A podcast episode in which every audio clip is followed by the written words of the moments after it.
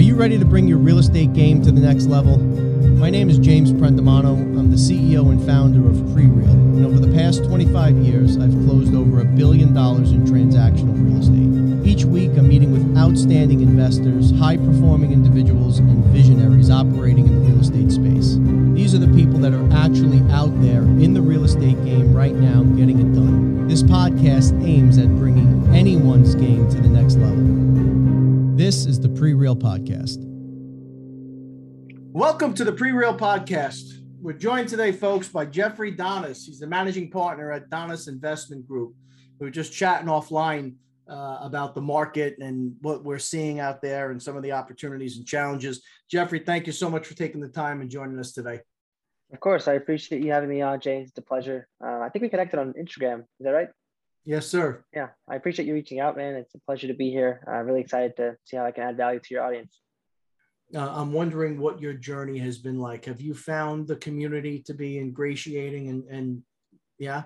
Yeah, no, uh, I've been a part of, thankfully, and, and um, you know, I've been fortunate to have been a part of multiple different mastermind groups at various different, uh, I guess, niches and kind of parts of my journey um, it's been amazing every step of the way and uh, I continue to look for more groups to join but everyone's been you know accepting us with open arms and by us I, I work with my two brothers so I have a twin brother and an older brother. Um, and we're young we're uh, obviously hungry but in regards to our background we don't necessarily come from money and things like that. So when we go into these groups a lot of people might be intimidated if they come from a similar background or have similar limiting beliefs that they've had to overcome um, it can be kind of difficult to jump into this space knowing where you come from. But for us, it's really been a lot easier to do that when there's so many people looking to help. And as a young person, it seems like all the other people are looking to pour into us. So it's been nothing but uh, blessings. Clearly, you're you're young, you're energetic. I love it. Um, was it family? Was it the older brother that led you down the path of real estate? Where did the the passion come from initially?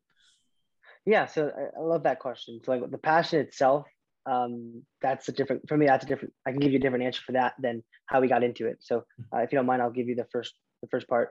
In regards to how we got into it, my older brother was the first one to come across wholesaling, and he found it on um, YouTube. He was just watching The Breakfast Club one day while he was in his college dorm room. Uh, have you heard of the show? Sure. Yeah, and a guy named Mark Witten was on talking about wholesaling, and Mark Mark is um he's an African American guy, comes from a low income background, and that attracted and kind of was something that my brother can relate to. We're Hispanic. Uh, we come from a low income background, single mother. So we were like, okay, well, this individual on this TV is making a lot of money, and he's he was pointing at the screen saying, if you're out there and you know you you come from nothing and you want to make a lot of money or be successful and build a life by design, this is a business that you can do because I can do it. Um, so my brother started looking into it. He told us about it. Um, and the first book my brother read was Rich Dad Poor Dad. He kept telling us, you have to read this book. I didn't read it until I went to Guatemala for the first time with my whole family. Um, that's where my mom is from, as I mentioned. And when I got there, I realized the humble beginnings that my mom comes from. And she wasn't, I used to think she was exaggerating because she'd always give us these crazy stories about her having to walk for water and her having to take care of all her siblings and having to heat up water if she wanted to like take a shower because there's no hot water. And then I went there and I had to do all those things. And I was like, wow, okay, she wasn't lying, and this is actually legit. And I was taking everything I had here for granted, even though she was telling me that. It's hard to actually understand what she's saying until you're in her shoes, right? So came back, and after that point, we were like, no more paralysis analysis. We're going to take action. So um, we all got into it at the same time, but my brother learned about it first. Now, in regards to the passion, I grew up playing soccer. I've always been competitive, um, and I used to play at a pretty high level. So uh, I'm, I'm the kind of person that, like I like you said, we both already. I'm assuming you have the same exact trait where you just have a lot of energy. I love to win. Um, I like to, to, to see progress every single day. That's why I'm an entrepreneur. Uh, I I love the idea of winning, um, and then just trying to like go towards my absolute best potential every single day. That's really what drives me. Um, I don't know what it is, and it's hard to put like a word on it. But I have whys. Like my goal is to retire my mother. That's the first thing. Um, so that really does drive me. But if I were to say like truly where my passion comes from, there's just something inside that it's like a burning desire to, to be great in all aspects of life. Uh, that uh, and a factor and an external reflection of that is through my business. Uh, so let's talk about the portfolio. Uh, the goal, yeah. I believe, is a, a thousand units uh, by 21. Is that correct? Well, that's interesting that you bring that up because uh, I don't know exactly when. Yeah, did you, did you hear about my goal? Because it kind of reminded me. I, I we hit a thousand uh, last month in as a co-sponsor. Hey, so, I, appreciate baby. That. It's kind of funny. Thank you, thank you. Uh, Good it's stuff. pretty funny that you say that because uh, I must have put that somewhere. You see, I, we, I, write things down all the time. And we do our homework before we get here. So yeah, I'm glad that that happened for you, man. Awesome. Thank you. I turned 21 in September, so I, I definitely appreciate that. Um, in regards to the portfolio, we uh, we're co-sponsors on those deals. So uh, it's been four deals in uh, the southeast that we closed on uh, alongside our partners. It's been a little over a thousand, and we're under contract on our our fifth deal that we we uh, sourced ourselves. These are all multifamily deals, 100 plus units. Uh, we target BC class properties. Um, personally, we'll source deals out of Atlanta and North Carolina. Uh, and on the co-sponsorship side, we've co-sponsored deals in Atlanta, Jacksonville, Florida, and Waco, Texas. Um, so I, it's been awesome. and I, I credit it to, to first and foremost God, but also uh, we have some awesome um, team members that uh, we've leveraged their experience and they've given us the opportunity to partner with them. So uh, definitely a lot of mentors that have helped us get get to this point. So, uh, is it the goal for your group, your brothers, to become the lead sponsor on deals? Is that where you're headed, or are you very comfortable uh, in the more passive side of it? Great question. So on this deal, we have under contract, which um, I'm not going to say any other information on it, but uh, we, we we do. Um, You're learning quick, baby. yeah. no, no, no. But just to kind of get like uh, to be transparent, but transparent where it's like not crossing any lines, right? Yeah. Um, we definitely are running lead on this one. Um, we found it ourselves. We're obviously bringing on partners to help us with key key roles like asset management, and we're going to partner on the asset management. We're going to do the asset management ourselves, but we understand that it's awesome. And the amazing thing about this space is you can leverage other people for everything. So we're having a partner that has more experience than us that's going to help us with the asset management. Um, we also have a partner that's going to be a KP.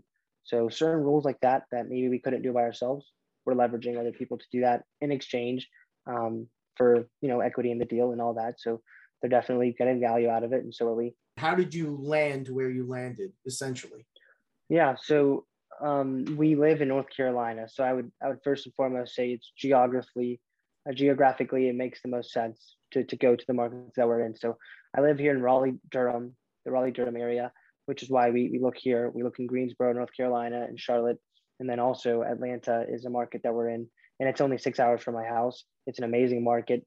Um, and we were already co-sponsors on a deal there. So uh, that's why we chose those markets. Uh, also, at the end of the day, it's where you're getting deal flow, right? So my brother was just getting deal flow out of Atlanta, uh, and North Carolina is where we want to be because we love North Carolina. One, it's an amazing market. Two, we live here. Uh, we grew up here too. Like my brother went to school at UNCG, which is like 45 minutes from where we live.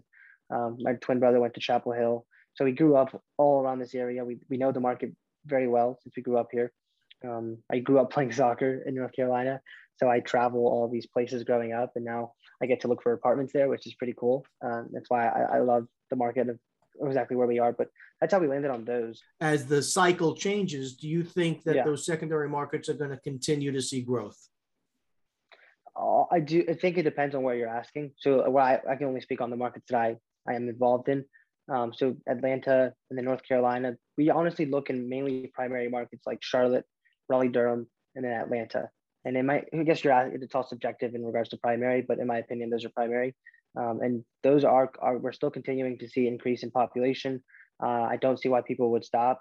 Um, look at the, uh, the in, in, in, population growth in regards to Atlanta specifically.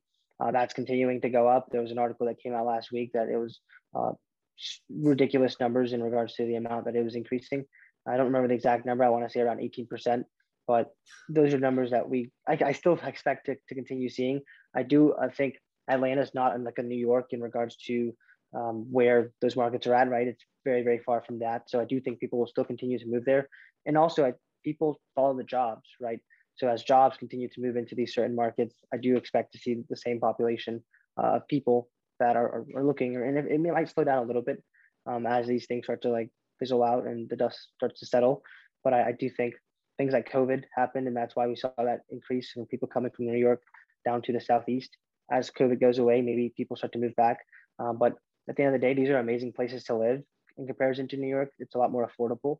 uh, and at the end of the day, that's where jobs are going. Uh, a lot of these big companies are like like Tesla, for example, they're moving to Texas away from California. So these are things that I do expect to continue happening. Where we're headed into um, what I believe is going to be a, a significant amount of time of continued right, raising interest rates. So I'm curious, mm. um, how does that impact the investment strategy for your team, uh, both in the short and long term? Yeah, so short term in regards to uh, how we approach deals, uh, we're obviously a little bit more picky. So we've honed in on the criteria in regards to what deals we're looking for.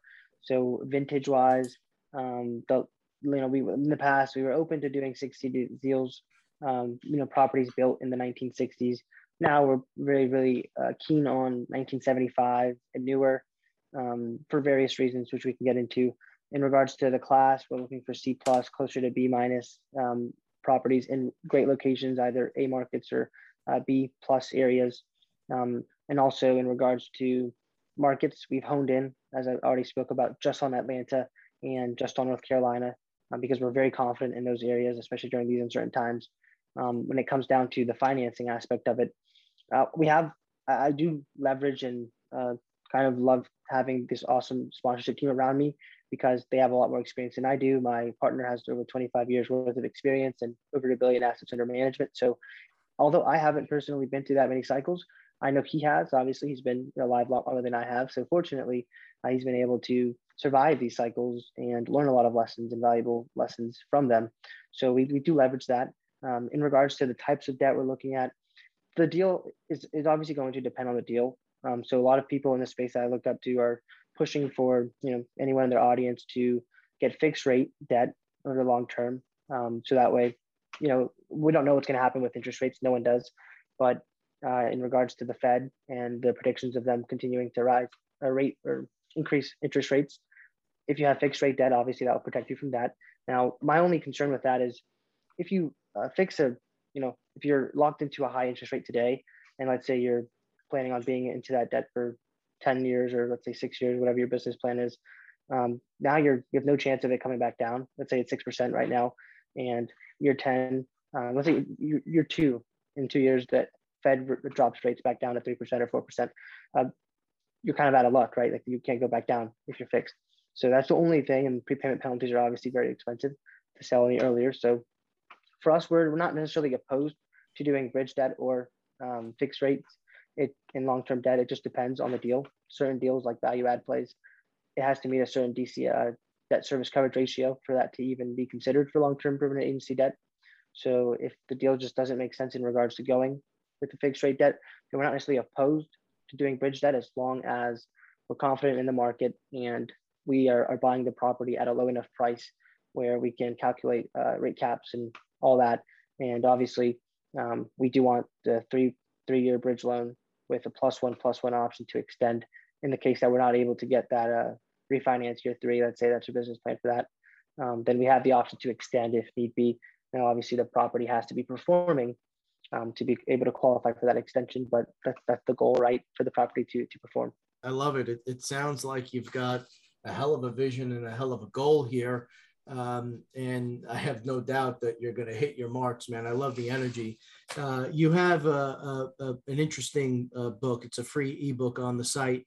Um, how to not go bankrupt. Uh, five mistakes that new investors make. Could you spend a couple of minutes on that for the audience and tell them where they can find it?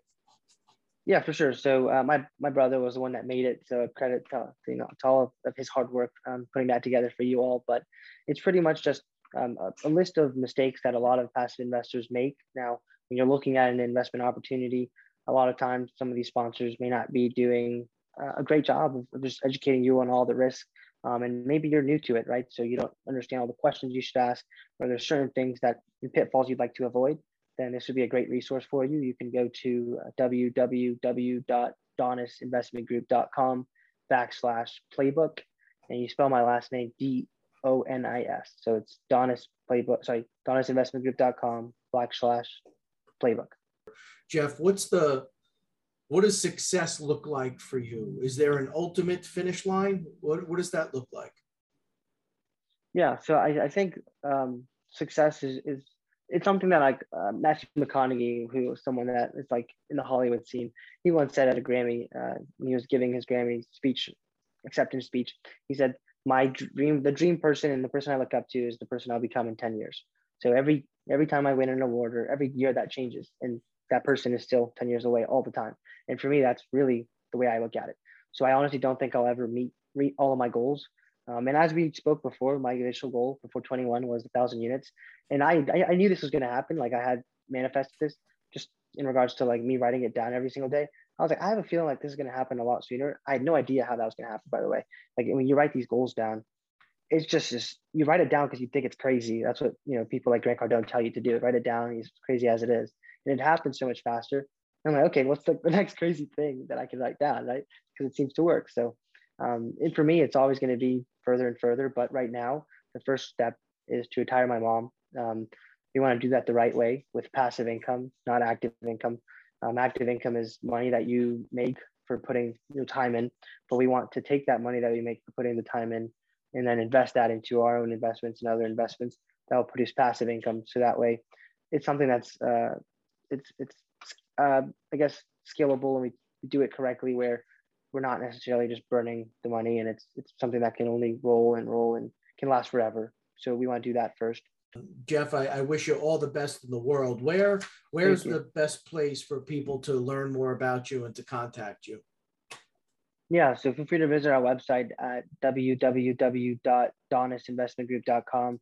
Uh, check out our podcast, The Real Estate Monopoly, on all podcast aggregators. Uh, you can find me on LinkedIn and Instagram at Jeffrey Donis.